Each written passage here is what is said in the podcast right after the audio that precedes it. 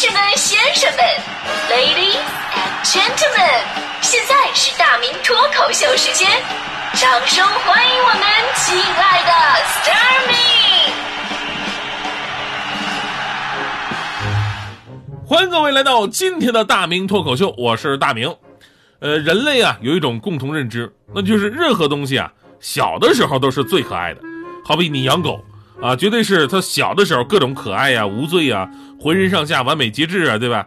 但等他长大了，那就各种的什么无耻啊、猥琐呀、慵懒、拆家，这毛病都来了。这人也一样，就每个人呢对一个小孩都会流露出非常自然的微笑，然后呢放下身段，同时拉低自己的智商跟他们对话，而且呢对小孩也是无限的纵容。就好比呢，我妈去看她晚辈的小孩儿，啊，看到人家小孩的房间啊，造的特别的乱，然后我妈还笑么呵的说人家是什么乱世佳人。我说不对呀，你去北京看我住的地方，你可不是这么说的呀。同样是乱，那怎么人家就是乱世佳人，到我这儿我就得是乱臣贼子呢？所以呢，归根到底啊，任何弱小的身上都有一层无形的保护伞，这个保护伞呢，跟金钱、权力没有任何的关系，这就是天生的，这就是萌。我们看到萌的东西吧，是不忍心破坏它的。不仅如此，有的时候还会因为萌动摇自己本来就已经特别坚定的初心，也就是所谓的萌化了。不过呢，这本来是小孩子专属的技能，可能是因为威力太大了，现在也被很多的成年人捡起来使用，而且无限的发扬光大。确实，这萌啊，在有些场景使用起来，那家伙让你如鱼得水，所向披靡。而如今的全民卖萌，甚至已经成了一种全球流行的风气。我认真的去学习了一下这卖萌的基本技巧啊。首先，说话跟打字的风格都得改啊，有一些萌语的专用词啊，一定要使用熟练。比方说的要换成哒，好的要说成好哒，我的要说成我哒。还有生活当中啊，我们评论一个人，说这人令你满意，你可以说好样的。反过来令你不满意，我们可以说你傻呀，对吧？那卖萌的方式只用一个词儿就可以了，那就是笨蛋。就是令你满意的笨蛋，后面要加上害羞的表情；令你不满意的笨蛋呢，后面加上抓狂的表情。好多女生啊，为了迎合某些男生的喜好啊，会叫那些男生哥哥，或再甜蜜一点就是哥哥大人啊，是，哪怕这个人实际年龄比你还小，对吧？就好像安家里边张程程总是叫徐文昌哥哥，就是那么大岁数的人了，你这么一叫，哎呀，确实有一种回到青春懵懂的那种感觉哈。但是切记，就是千万不能叫大哥。大哥这两个字一出来，就那种市井澡堂子、云雾缭绕，然后络腮胡子加纹身那种油腻汗垢的感觉就出来了。还有说话的很多那个音儿啊都要改，平舌音、翘舌音互相转换。啊，吃什么要说吃什么，自己要说制止，或者正常的词语换成叠词，吃饭变成吃饭饭，喝水变成喝水水，就跟那个刘老根三里边刘老根老年痴呆的那个状态是一样的。还有呢，没有呢不能说没有，要说木有；没有人要说木有人；没有钱要说木有钱。所以现在回头看看那首春秋时期的《越人歌》里边那句著名的诗词：“山有木兮木有枝”，这句话我已经无法直视了。现在呢，不仅人卖萌，这电脑软件都卖萌。就是现在你要在电脑啊卸载个软件，它首先会问你：“你真的狠心抛弃我吗？”你点确认，它又会问：“残忍继续吗？”然后是叉叉软件正在收拾行李准备离开，最后他还会说：“没我的日子里，你要保重你自己。”你说我就卸载几个软件，结果我哭了一天，越想越觉得自己是个渣男。当然啊，语言上卖萌的还只是一个方面。其实从很多年开始呢，就是咱们的衣食住行啊，都慢慢的跟萌扯上了关系。萌文化变成了萌经济，吃的、穿的、用的、玩的越来越萌。成年人的消费很多竟然用在了什么买盲盒啊、买猫爪杯啊这类看起来只有小孩子特别感兴趣的东西上。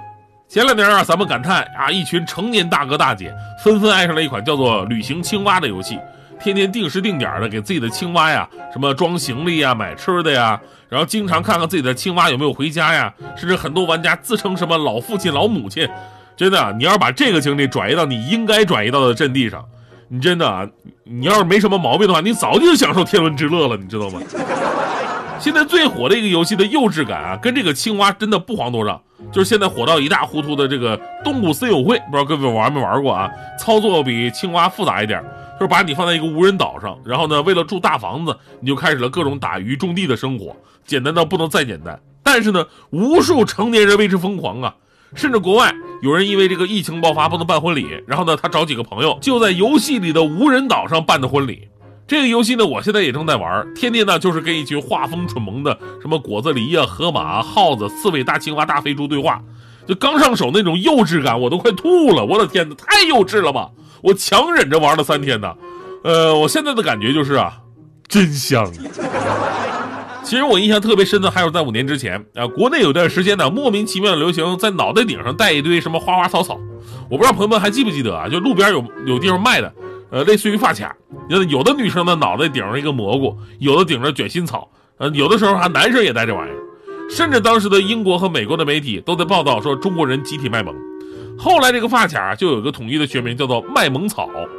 有姑娘说呀，我也不知道为什么流行啊，但很多明星都在戴，韩国的权志龙也戴，那我也就戴了。所以你看看文化的悲哀啊啊，在中国古代，东西上插根草那是要拉到集市上被交易的标志。对吧？你以为是卖萌，其实它就是卖。当然了，这个萌文化发展啊，从日本的卡通起源开始，一直流行到现在，已经超出了国家文化和年龄限制的一个范畴。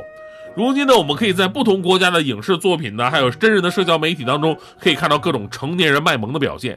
一方面，说明这个萌的状态啊，可以让我们的生活更加的轻松，拉近人和人之间的距离。萌呢，可以让整个世界看起来更加可爱。那就好像你去萌文化的发源地日本旅游一样，你看日本到处都是卡通人物，还有这个漫画的一些造型，连他们的广告文字都是非常可爱的字体，确实有一种置身游戏的感觉。另一方面呢，萌文化本身也是一种消费刺激。这些年来，中国在萌经济方面的增长有目共睹。除了刚才我们说的那些吃的穿的啊，包括什么主题公园啊、各种游戏啊、文化符号啊，只要够萌，能把消费者萌化了，都会有自己的市场。所以说呢，萌文化本身不可怕，这是社会前进的一种年轻状态的表现。但是我觉得吧，就是这里边咱们得有一点得注意，萌咱们得跟贱、跟嗲、跟娘这几个字得区分开。萌是天真可爱，再加上一点点的贱，对吧？而且呢，是在合适的时候、合适的关系、合适的场合，适度的萌。这女生还好。我真的看不惯现在很多啊岁数挺大的男的，跟你第一次接触，而且还是职场上的那种正式接触，聊正事儿呢，然后就给我发什么猪猪的精致生活表情包。我也不喜欢有的男生特别娘，自己软的一塌，然后说什么我来护护你，去真的我看到你这样你还保护别人呢，你自己不被卷舌就不错了。我跟你说。我特别想跟这样的男生说，女生跟你撒娇卖萌，说宝宝抱抱，用这种叠词说话呀，是希望激起你的保护欲和男人力，不是让你跟他学说话。其实反过来说，女生也是一样，虽然女生这个性别啊，在卖萌领域有着天然的优势，但是呢，也有一些天选之女啊，她都不适合用这种方式，你知道吗？就比方说，我身边的大迪同学，有一次大迪骑自行车。不小心刮花了别人停在路边的车，大迪担心这怎么办呢？突然想起了卖萌绝学，然后大迪想了一招，用歪歪扭扭的字体写了一张便条，上面写着：“今年我五岁了，在骑自行车的时候不小心摔倒了，给您留下五块钱，这是我全部的零花钱，都赔给你了。”正掰开人家雨刮器往里边塞字条呢，这时候车里直接出来一人，哎，我说大姐，你在这呜呜喳喳干啥玩意儿？最后呢，赔了八百块，一分都没少。后来大爹回来就哭着问我说：“卖萌到底需要注意什么事项啊？”我当时语重心长的告诉他：“呃，注意一下自己的长相，长得好看的那叫卖萌，像你这种啊，只能叫做献丑。”你不要这样着我我的脸会变成红苹果你不要像无尾熊缠着我我还不想和你做朋友。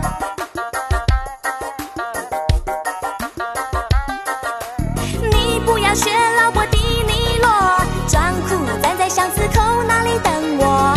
你不要写奇怪的诗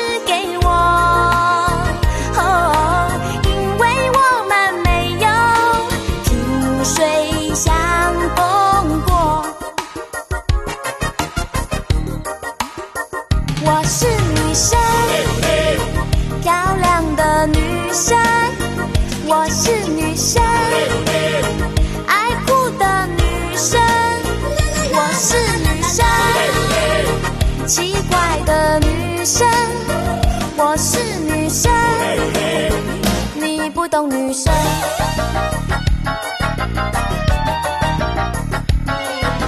你不要这样的看着我，我的脸会变成红苹果。你不要像无尾熊缠着我，我还不想和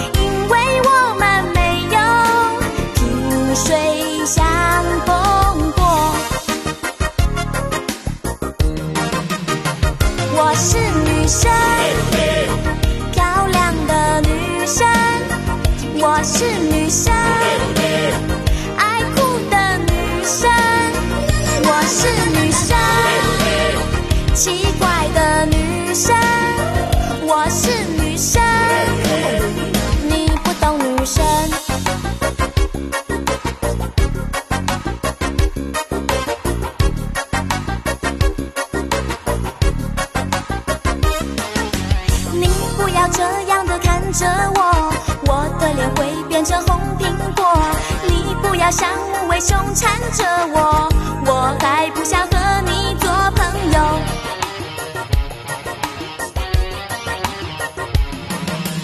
你不要学老伯迪尼洛，装酷站在巷子口那里等我。你不要写奇怪的诗给我，哦，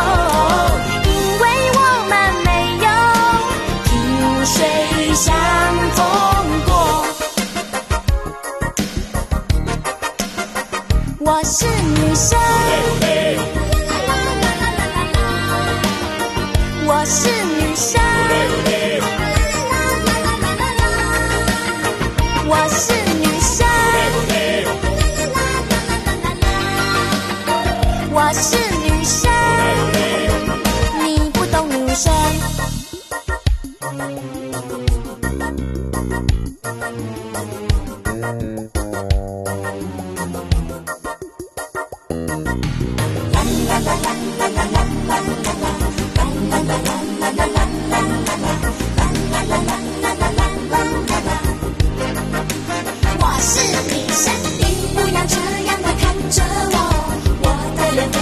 红苹果。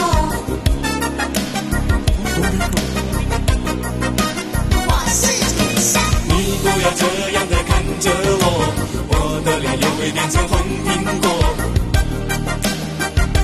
Yes，我是女生，你不要这样的看着我，我的脸也会变成红苹果。我是女生。因为我是男生。